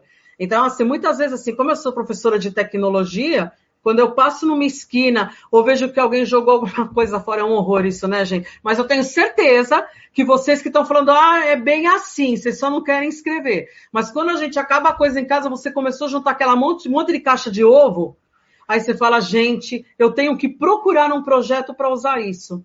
A gente não guardou a caixa de ovo porque a gente sabia o projeto. Não sei se é, percebam essa diferença. Um dia eu percebi que essa caixa de ovo Tá ali, eu abri, usei, nossa, isso aqui eu posso usar para alguma coisa? Claro que pode. Faz uma, faz uma centopeia com aquela parte de cima que você utiliza do ovo, corta, pega numa outra aula, bota esses alunos para poder pintar. Ah, Carla, mas como é que eu vou colocar uma centopeia? Vou colocar quanto? É, oito, não tem problema. Pega dois filhinhos, coloca dois palitinhos assim, ó. Um abre aqui, outro abre aqui. Essa centopeia, ela vai mexer. Veja como que de uma caixa de ovo você criou vida. Então, é importante a gente entender até onde a gente pode ir. Vou dar um exemplo, uma coisa que faz muito sucesso na escola, principalmente no Fundamental 1. Pega para mim lá o robô de liquidificador. É, coisas que queimaram em casa. Uma sugestão, uma coisa bem legal. Queimou algum equipamento? Gente, é, controle remoto, uh, liquidificador, o que você estiver jogando fora, fora fala para os seus alunos, traz para a escola. Isso daí fez parte de um movimento que começou lá atrás em 2013, que é o Elixo, o movimento Elixo, lixo eletrônico. Você pega os eletrônicos que estão queimados e você joga fora, tá? Então veja que, olha, gente, isso aqui tem muito Mamãe. sucesso, tá? Olha só, isso aqui, ó. Olha que coisa simples, gente. É um LEDzinho que aí você pode estar tá colocando para o oitavo ano tá fazendo. O, o, quinto ano pode acender esse LED, gente. É muito fácil, não tem perigo deles tomarem choque nada. Acende a luz aqui. Ó, isso aqui, ó, vou mostrar para vocês, ó. Liquidificador que queimou. O que que eu fiz? Tirei a base dele, soldei toda a parte de baixo desse liquidificador e esse projeto desse robozinho ele vai andar, tá? O motor aqui de baixo ele aguenta isso aqui. Ó, isso aqui eu coloquei uma ventoinha para que só para ela ligar, porque os pequenos adoram quando vê coisas girando, acontecendo e você consegue colocar outro contexto. A câmera, ó, essa câmera veio de uma doação que uma fábrica estava reformando as câmeras e eles tinham uma caixa cheia. Eu vi que eles estavam tirando, eu parei o carro e falei: "O que, que você vai fazer com isso, moço?" Ele virou para mim ele fez assim: "Por quê?" Eu falei: "Ah, porque eu sou professora." Ele deu risada, ele fez assim: "Você quer as câmeras?" Eu falei: "Eu gostaria muito." Ele falou: "Funcionando ou sem funcionar?" Eu falei: "As duas." Ó, levei. Essa câmera aqui, depois eu abri, era um fiozinho que estava soldado, mas você não precisa nem aprender a fazer isso. Essa câmera agora está conectada aí no celular via Bluetooth. E esse robozinho, ó, feito uma coisa muito simples, foi um projetinho que começou com quem? Começou com o quarto ano. E esse projetinho parou aonde? No oitavo ano. Que é aonde? É nos motores que vão embaixo. Então veja que quando você fala uh, de montar, fazer uma exposição com lixo eletrônico, você está fazendo uma oficina mão na massa inacreditável. Por quê? Porque aí você vai falar, olha, vamos, vamos aprender um pouquinho sobre o que é o lixo eletrônico. Nossa, você abre esse termo para todas as outras disciplinas. Aí você chega para a professora que está trabalhando escrita, está trabalhando português e fala, olha, a gente quer criar uma narrativa, a gente queria que você apresentasse. Vamos fazer uma, ó, vamos, ó, tecnologia de novo, vamos fazer uma pesquisa no Google. Vamos descobrir como é que as pessoas faziam as coisas antes de ter o liquidificador? Como que acontecia? Aí você já entra com a palavra, né? Gente, vamos lá. O que é tecnologia? Tudo isso que vocês estão aprendendo se chama como inovação. O que é inovação? Tá? O que, que a teoria da inovação nos mostra? A inovação é tudo aquilo que é desenvolvido para ajudar o ser humano no ambiente que ele vive, ok? Então, quando ele vai falar, você vai falar para ele, Pro, dá um exemplo de inovação? Claro que eu posso dar. Não vou nem usar exemplo de tecnologia. O seu tênis. O seu tênis é uma evolução. Nós temos tênis para quem gosta de correr, nós temos agora uma tecnologia que você consegue avaliar onde você tem mais pressão no seu pé, que você pisa meio torto, e aí você tem um tênis específico que coloca e pode melhorar esse tipo de situação para você não ficar se cansando, não ficar doendo o pé. Então, veja, quando isso daí foi criado, era uma inovação. Inovação por quê? Porque hoje ela ajuda o ser humano. E isso não é só, eu estou colocando um exemplo bem básico, tá? A própria escrita foi uma inovação. A gente usava o quê? Descobria o fogo, escrevia na parede. Antes daquilo era sangue. Ele surava, usava o sangue dos animais para desenhar com o dedo. Veio o fogo, ele viu aquela brasa, ele foi ali e descobriu que aquilo ficava preto. Aí a gente já tinha as duas cores. Olha a professora trabalhando as cores primárias. Olha a professora de artes levando isso para as cores secundárias. Então, perceba, você vai falar, pô, eu escuto muitos professores falarem isso para mim em formação. Carla, mas e a criatividade para tudo isso? Eu não sou tão criativa, eu não consigo pensar tanta coisa assim. Não tem problema, você tem outros professores na sua casa, você tem professores é, que podem estar dividindo com vocês essas perspectivas, como que isso daí funciona e como que ele pode ser melhorado. E veja, você aprendeu. Você aprendeu uma coisa nova. E veja, eu dei só um exemplo da aranha, tá? Ó, oh, vamos trazer a escova de dente que vocês têm velha em casa, aquela que vocês estão jogando fora. Por que, ó, oh, ciências, por que, que vocês estão jogando fora a escova de dente? Ah, porque as cerdas ficaram tortas e elas não limpam o quê? Não limpam os dentes. O que, que a gente tem que fazer? Ah, a escova de dente tem que estar sempre retinha. Não sei o que, aquela história toda. Olha, ciências. Aí você vai falar, bom, então você vai trazer e agora vocês vão trazer o que pra gente? Vai pegar uma pilha usada em casa você vai montar a baratinha. A baratinha, você ligou, ela está trepidando, as cerdas, elas saem caminhando. Então veja que você vai falar, puxa, mas é muita coisa. Não é, não é. Quando você começa a desenvolver o projeto é, integrador, a primeira coisa que tem que pensar é assim: criatividade não tem limite. Ela não existe demarcações para a criatividade. Então, quando você pensar, começa a pensar no simples. Vou dar uma sugestão para vocês de um livro bem bacana. Posso passar, Arthur, de repente, para elas? Pode sim, deve. Então, você vê, pega para mim o elemento chave. De tem uma opção esse marrom. Aí, ó, segundo. Primeiro também pode me dar a Sibila. A Sibila. Tá. O elemento chave ó. opção. Então, alguma coisa feia. Ó, esse livro aqui, gente, é fantástico. Eu utilizo muito esse livro. É, eu leio todas as obras desse autor, do Ken Robson.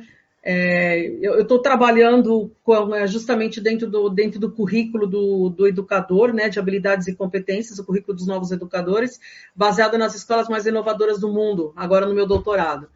E esse livro, O Elemento Chave, ele nos mostra, ele nos diz que o elemento chave do ser humano é a criatividade, sempre será.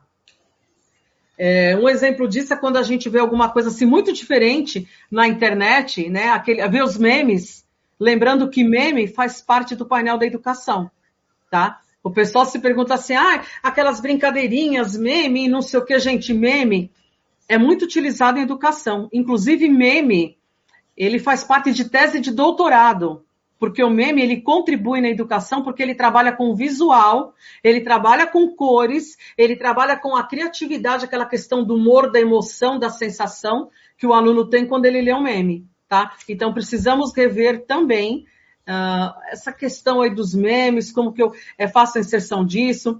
É, o Benê sabe disso. Quando a gente estuda redes sociais virtuais, é, nós temos professores inteiros que trabalham com questões de português para o Enem, tudo com meme tá? Exatamente, ao fazer o telhado de uma casa com uma cartela de ovo. Se a gente parar aqui para conversar com todo mundo e falar assim, me dá um exemplo do que você pode fazer com uma cartela de ovo, é por aí, gente. Como que a gente vai pensar? Nós vamos pensar pelo básico. O segundo pensamento que eu tenho que ter é esse aqui, ó. Escola ou educação, redes ou paredes? Por que, que a gente fala isso? A gente sabe que existe um movimento muito importante aí que fala sobre arquitetura, a influência da arquitetura na educação. Então é assim, nós sabemos que nós não podemos. Espera, estou segurando aqui porque acho que o Arthur está anotando. Sim. É, eu imaginei. Você conhece a fisionomia, né? É, eu já conheço, eu já conheço. Eu sou boa para caracterizar essas coisas. Então, assim, esse livro, eles não mostram uma visão da seguinte forma: por que, que muitas escolas elitistas é, fizeram aí um, um novo projeto de campus educacional e eles tiraram as paredes e colocaram vidros?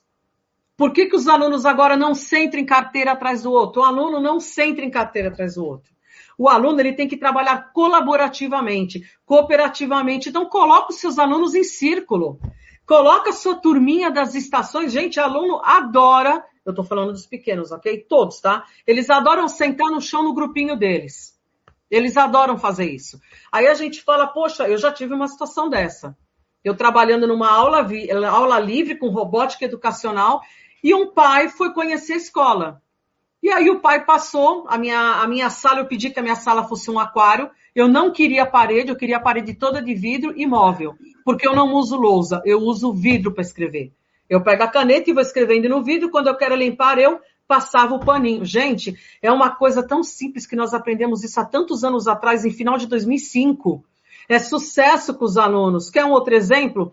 Pinta uma das paredes da sua sala de preto, compra aqueles giz grandão e fala para o teu aluno deixar uma mensagem todos os dias para o coleguinho.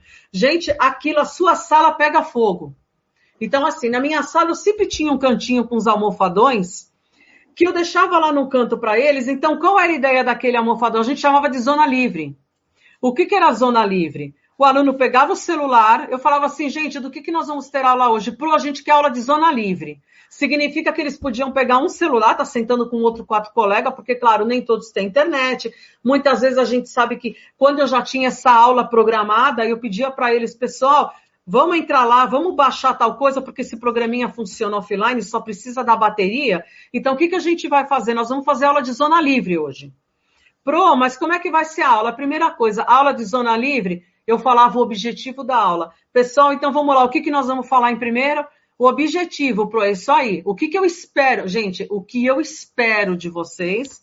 Quais são as expectativas? Não é aquilo que, se acontecer, vai ser efetivo. Tá? Quais são os objetivos da aula?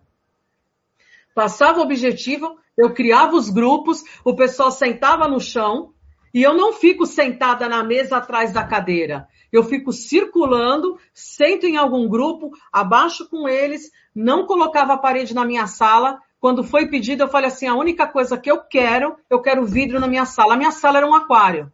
Então, quando os pais passavam, eles falavam assim: nossa, mas por que, que esses alunos sentam no chão se eles têm carteira?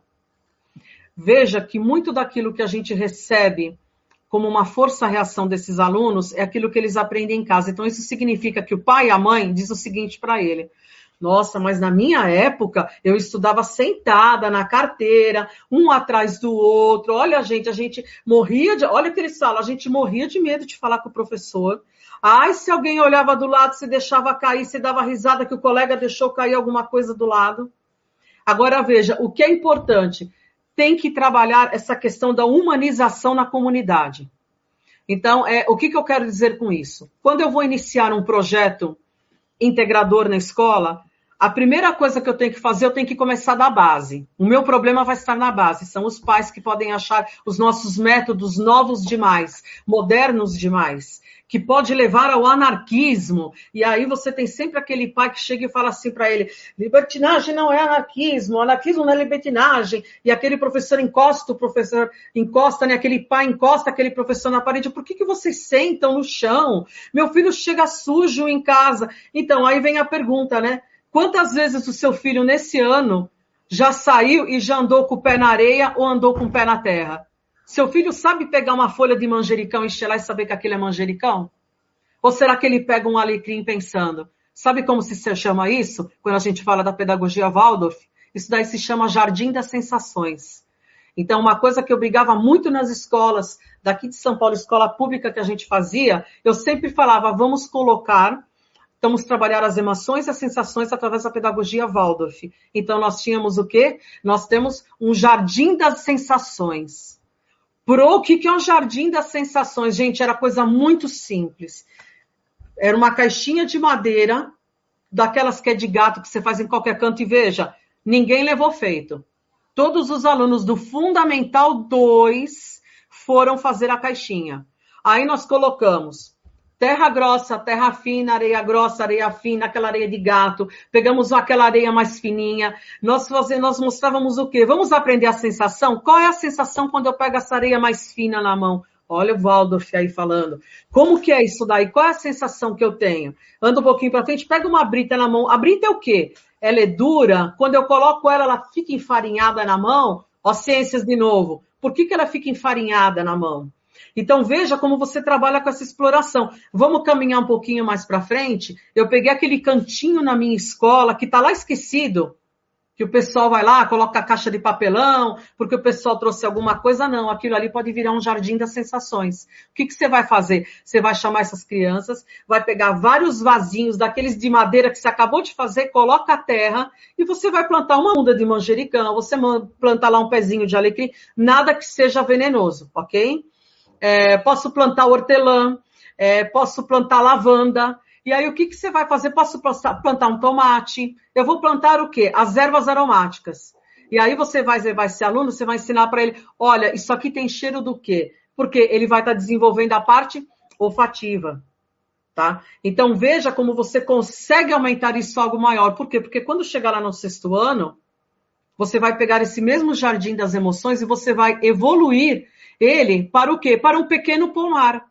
Ah, mas um pomar, o pomar vai crescer? Não, não vai, porque o professor de história, que é um professor incrível, ele vai falar sobre a milenar arte do bonsai, das árvores pequenininhas, como que você poda ela, como a... gente, olha, estão percebendo onde eu estou esticando essa história? Eu comecei lá atrás no Fundamental 1, estiquei isso no Fundamental 2 e quando chegou no ensino médio, eu coloquei aquilo numa eletiva para eles trabalharem uns para quem curte a cultura oriental, eles vão estar fazendo estações, por exemplo, de ensino e bate-papo, vão convidar é, alguém que tenha uma empresa de jardinagem, vão levar lá para eles falar quais são as características para você ter um, um, bom mamão na sua casa, como você vende, como você conserva, como evitar a larva, você põe no saquinho, como você evita aquela larva que está no tomate, põe no saquinho. Olha a professora de ciências, o que, que o saquinho faz? Ele ajuda o que? A amadurecer mais rápido porque ele fica como um efeito estufa. Então, é... Peraí, estão pedindo aí a autora da Redes ou Paredes. É a Paula Sibila. Tá? Ó, é Paula Sibila, a autora desse livro.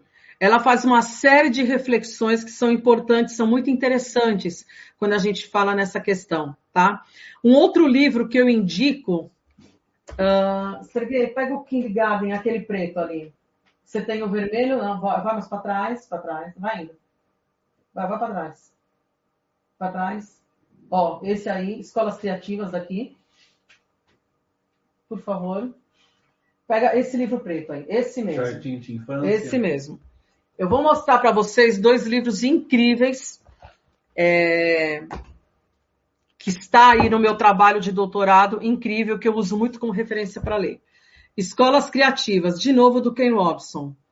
Uh, ele já tem a versão dele que entrou aí, que está traduzida, então ele fala a revolução que está transformando a educação. Então ele fala a importância de você não levar somente a apostila, a correção do quadro para o seu aluno, tá? Por quê? Porque o elemento chave que é a criatividade, ele pode estar presente a todo momento na sua sala de aula. Ó, esse livro ele já vem traduzido, é, ele ainda não tem PDF para baixar é, é gratuito. É, essa é uma das dificuldades dos livros que vêm de fora, tá? Mas aí, de repente, você vai. É, nós, é, o que, que eu dei uma sugestão numa escola, né? Vamos comprar um livro, a gente faz um grupinho, todo mundo dava, por exemplo, cinco reais, dois reais, e esse livro fica na sala dos professores. Nós temos a nossa Bubble dentro da sala dos professores. Então, é, um professor vai lá, ele lê um capítulo, e o que, que ele fazia? Aquele capítulo que ele leu, ele apresenta na nossa outra reunião. Isso faz com que todo mundo fale, ah, estou cheio de coisa para fazer, não consigo ler. Não tem problema, lê um único capítulo determina a página. Tá? Você cria links de conteúdo e o professor vai apresentando, ou seja, ao longo de um mês, em quatro semanas, contando pelo número de professores, você fecha a leitura desse livro. Tá? É um trabalho legal, ele exercita a mente e vai fazer vocês pensar, porque vocês vão ter que ler para fazer e vão ter que ouvir na reunião. Esse livro aqui, ó, do Mitchell Resnick, ele fala sobre o jardim da infância para a vida toda. É, esse livro chegou agora traduzido no Brasil. Uh, é fantástico. Ele fala, olha só, por uma aprendizagem criativa, mão na massa, uh, para todos. Ele, inclusive, ele fala de diversos programas gratuitos. É, quem mexeu com Lego, já teve contato, vai perceber que aqui nós temos, ó, é, os botõezinhos de Lego, tá? Então, é, esse autor é um daqueles que trabalha no MIT, nos Estados Unidos. É, ele trabalha em parceria com esse cara aqui, então veja que tem tudo a ver o trabalho deles, tá? Eles trabalham junto e ele fala tudo aquilo que é relevante para os alunos. Então, assim, é, é, é um conteúdo de leitura interessante, eu recomendo. É, lógico, adquire aí, vai lendo com calma, faz, faz, um clube, tá? A gente, a gente brincava que aquilo, eu falava para eles que aquilo era a pirâmide da leitura. Você começa dando pouco, que é 50 centavos, e essa pirâmide tem que render. Então ela não vai render dinheiro, porque né, pirâmide com dinheiro é crime, né? Mas o que, que ela vai render? Ela vai render o conhecimento.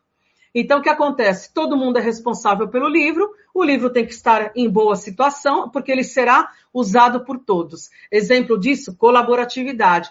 Turminha, aluno, quem pode trazer um produto, vamos criar uma cesta básica na nossa sala e nós vamos estar rifando agora na festa junina itens, coisinha baratinha, coloca uma paçoca, como é que é o nome daquilo que você faz, Arthur? Que eu não esqueci que nós vamos fazer naquele churrasco com o Benê lá na praia? Como é o nome daquela sobremesa? Para não esquecer do churrasco. Deve ser o munguzá. Munguzá, isso mesmo. Aqui tem todos os ingredientes para fazer um munguzá. E o que, que vai acontecer com esse dinheiro da nossa caixa na nossa sala de aula? Nós vamos escolher alguns livros, no máximo dois, gente, não precisa mais do que isso, porque são muitos alunos, todos vão ter que estar juntando, criando um link de comunicação entre dois, três alunos para trabalhar. Veja, você está criando alunos sustentáveis, colaborativos, cooperativos e que quando chegarem no ensino superior, esses alunos vão ser aqueles alunos que vão dar exemplo na escola. Eles fizeram, participaram desse projeto. Não é só aquele aluno que volta na escola para pedir a carta que ele era o presidente do Grêmio. Eu acho que dá para entender o que eu quero dizer com isso. Você tem um aluno que quer a carta da universidade porque quer bolsa e volta lá para dizer assim: olha, eu era presidente do Grêmio. Quais foram as ações efetivas desse Grêmio? O professor estava junto para orientar? Né? O que, que aconteceu? Qual foi o percurso dele? Né? Como que esse percurso aconteceu? Ele foi de uma forma efetiva. Quando a gente fala de efetiva, a gente está falando daquilo que dá certo. tá? Então, assim, eu vou usar um exemplo. Quando a gente fala de algo efetivo, eu sou professor, o professor Marlon que está aí na nossa live. O professor Marlon muitas vezes pega os alunos dele do ensino médio e ele fala assim: hoje a nossa aula é na quadra.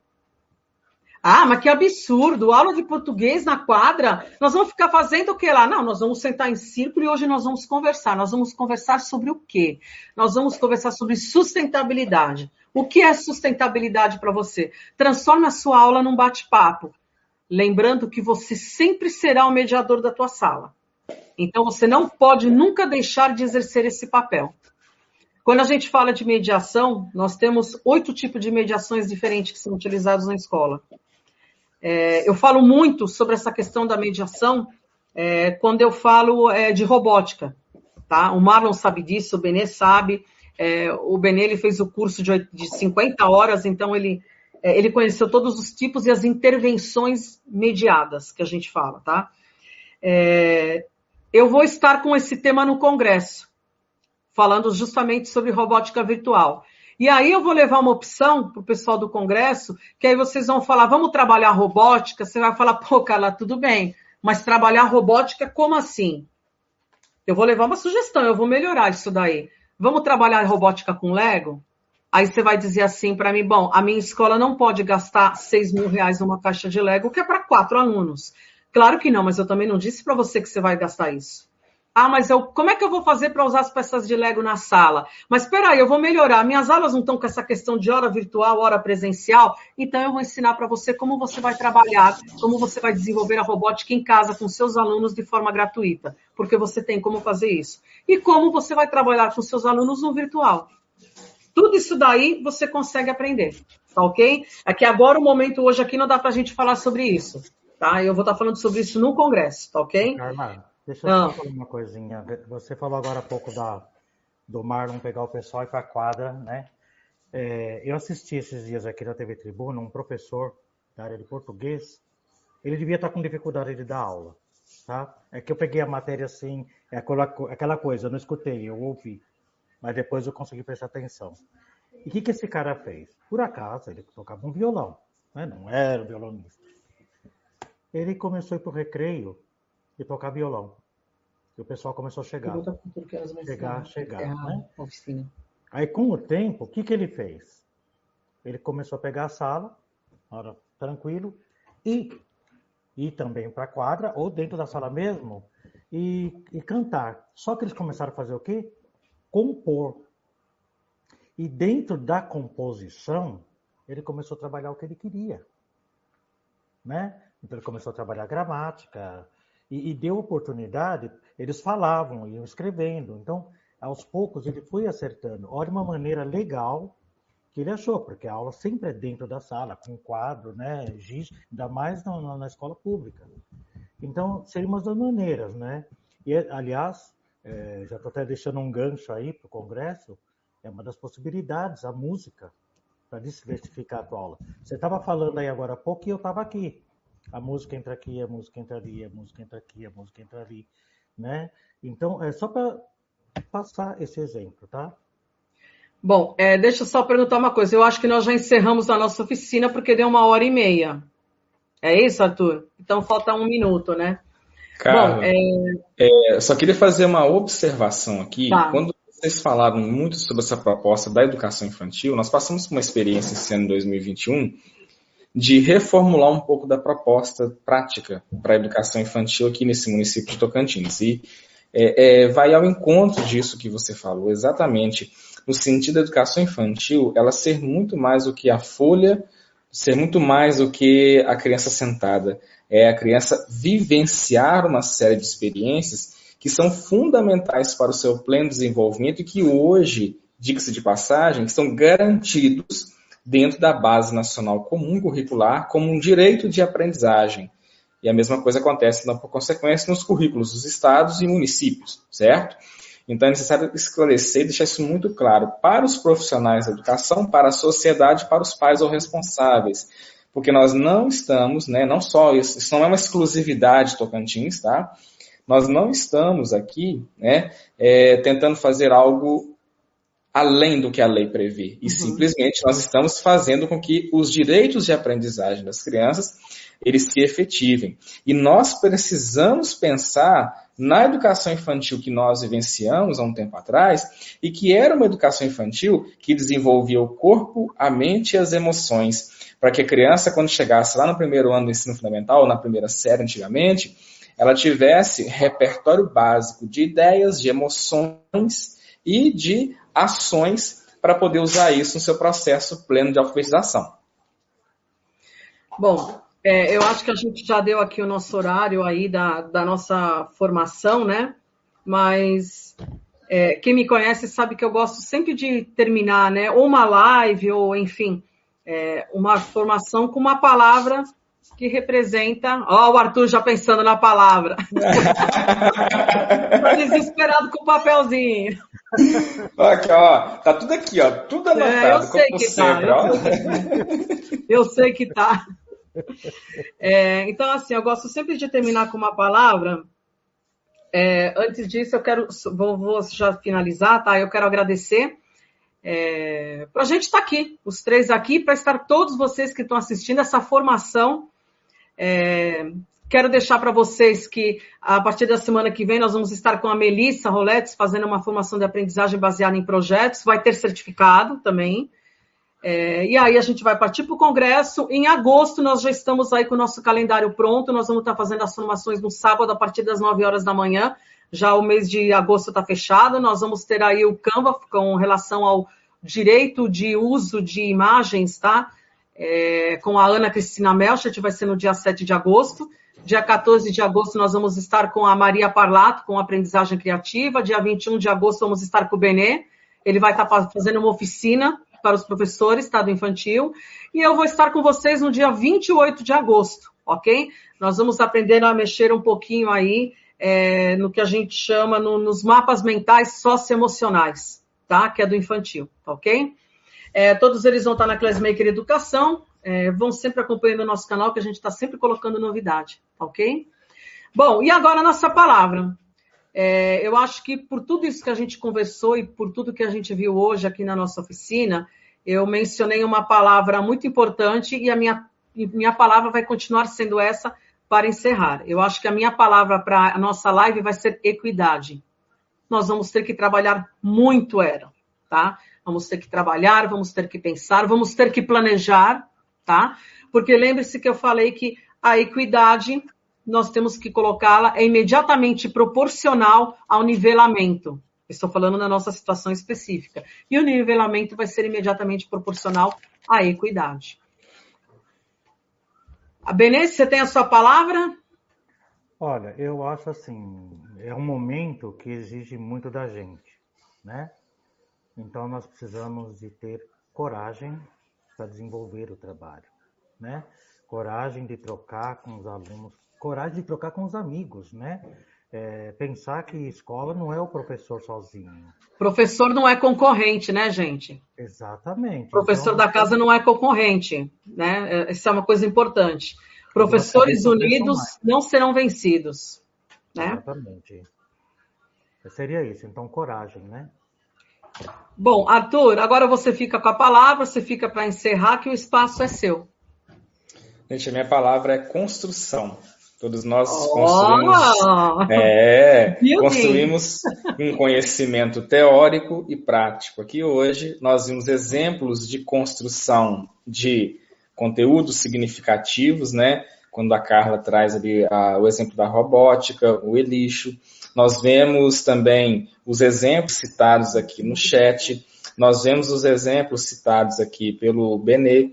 E nós temos que pensar nisso, como construir algo novo, não, é? não apenas reproduzir, mas construir. Tanto se fala de construir um conhecimento significativo, mas que conhecimento significativo é esse? É para a gente ou é para o aluno? É para nós todos, não só para o aluno, mas também para a gente, para que seja significativo para o educador, para o professor. E, e é a família, né, também, né? Exatamente. A, a comunidade, gente, na comunidade a gente não faz nada. Exatamente. E é nela que nós estamos inseridos, né? Para ela que nós vamos voltar, seja nossa comunidade aqui da nossa rua, da nossa casa, seja na cidade como um todo. E assim, para todos que nos assistiram aqui do Brasil todo, eu só tenho que agradecer por esse momento, essa partilha de experiências, essa partilha de saberes, de conhecimentos, e mandar assim, um abraço especial para a comunidade tocantinense aqui em Minas Gerais, que nos acompanhou, é, que nos ajudou nesse momento aqui, que esteve presente conosco, e que esse momento ele se reflita nas práticas didáticas diárias em ensino remoto, híbrido ou presencial. Um grande abraço e muito obrigado a todos. Bom, é, quem quiser de repente conversar comigo, Carla, eu estou com uma ideia de fazer tal projeto, o que, que eu posso usar? Gente, passou mensagem para mim, eu respondo todas as mensagens. É, quem já me conhece sabe disso, tá? É, passa, Carla, eu estou com um projeto, Carla, dá para a gente fazer um draft, desenhar um projetinho? É, sim, dá para a gente fazer um projetinho, eu ajudo vocês a fazer. Gente, é assim, é, eu faço aquilo que eu gosto, que é trabalhar com a educação, e eu estou sempre disponível para isso. Okay? É, bom, é, só para comemorar, nessa semana estamos batendo 18 mil educadores na Rádio Classmaker. A Rádio Classmaker, 19. vocês, 19 mil, olha, errei, gente, por mil, errei. É, estamos com 19 mil educadores que escutam nossos podcasts. Esse nosso podcast dessa nossa oficina vai estar disponível na Rádio Classmaker Educação amanhã. Amanhã, meia-noite, está entrando esse podcast. Tá ok? Lá tem música bacana, lá eu falo sobre todos os eventos da Classmaker, coloco post, enfim. É, vocês têm várias informações também na nossa rádio, é, no nosso site, se inscrevam no nosso site, deixam seu curtir aí é, no YouTube para a gente. Coloca o sininho, vocês vão saber sempre quando está subindo o conteúdo. E, lógico, continuo é, com a oferta aberta. Quem quiser me procurar, estou aí à disposição. E dá uma passadinha lá no Congresso, porque, gente, já estamos fechando 67 horas de conteúdo. Gente, é muita coisa. E no último dia do Congresso, e aí nesse momento será ao vivo, vai estar eu, eu, Carla Lukizik, Elis Merlin, que é o coordenador da SBM Tecnologia Educacional, junto com o Arthur Camargos, e a gente vai estar fazendo o quê? Aquele momento de ver o que aconteceu na semana, tudo que a gente aprendeu, tudo que a gente ouviu, e por que, que foi tão diferente esse congresso, que é uma proposta que está sendo incrível, ok? Então, pessoal, boa noite. Ah, não esqueçam de mandar o formulário. O formulário vai ficar disponível até amanhã à noite para vocês, tá? E aí eu já começo a estar encaminhando para vocês, vou estar mandando os certificados, tá? Benê, muito obrigada. É, o Benê chegou atrasado, gente, porque como ele mora na praia, ele parou, tomou uma água de coco, ele falou, pô, meu Deus do céu, deixa eu correr, subir correndo as escadas, porque eu esqueci da Carla e do Arthur. Não, aí o Benê veio correndo, né, gente? Porque não é todo mundo que pode morar na praia, né? Pois é. E Arthur, Obrigada também pela gente. É, e fica o espaço da Classmaker aberto para você quando você quiser fazer outra formação. Se tiver um tema, ou você quiser, de repente, estar tá fazendo uma oficina de Lego Digital Design para as professoras, que é tudo gratuito, a gente pode estar tá, é, fazendo isso daí. Elas podem aprender. Eu acredito que elas vão gostar bastante de uma oficina dessa também. Tá bom? Bom, pessoal. Eu que obrigado. agradeço, estamos à disposição também. Bom, então, gente, nós vamos ficando por aqui, tá? Nós vamos encerrar nossa live. Arthur e Benê, vocês ficam por aqui, tá? Ok. Gente, muito obrigado.